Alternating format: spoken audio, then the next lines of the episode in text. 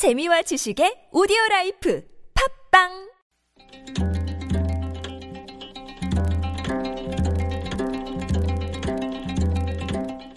한문학자 장유승의 길에서 만난 고전 중국 춘추시대 진나라 영공은 잔인무도한 폭군이었습니다. 무거운 세금을 거두어 화려한 대궐을 짓는가 하면 높은 누대 위에서 사람을 향해 돌을 던지고 그 사람이 피하는 모습을 구경하며 즐거워했습니다. 심지어 곰발바닥 요리가 덜 익었다며 요리사를 죽이고 그 시신을 거적에 싸서 요리사의 부인에게 가져가게 하였습니다. 이 모습을 본 사계라는 신하가 죽음을 각오하고 영공의 잘못을 간언했습니다. 다행히 영공은 이렇게 말했습니다. 나는 내가 잘못한 줄 알고 있소. 앞으로는 고치겠소. 그러자 사계가 머리를 조아리며 말했습니다. 사람이 누군들 잘못이 없겠습니까? 잘못이 있어도 고친다면 그보다 좋은 일은 없습니다.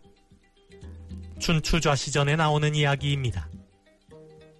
사람이라면 누구나 잘못을 저지를 수 있습니다. 잘못이 있느냐 없느냐는 어쩌면 중요하지 않을지도 모릅니다. 중요한 것은 잘못을 알고 고치는 것입니다. 영공은 폭군이었지만 다행히 자기 잘못을 알고 있었습니다. 그는 잘못을 고치겠다고 약속했지만 끝내 고치지 못했습니다.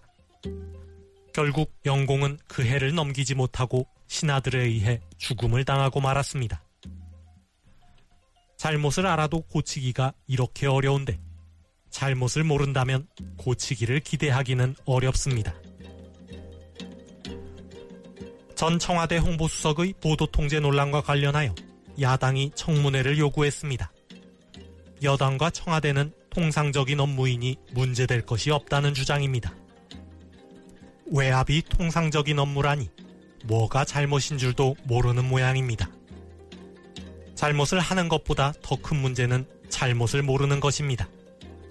잘못을 모르는 사람에게 고치기를 기대하기는 어려운 법입니다.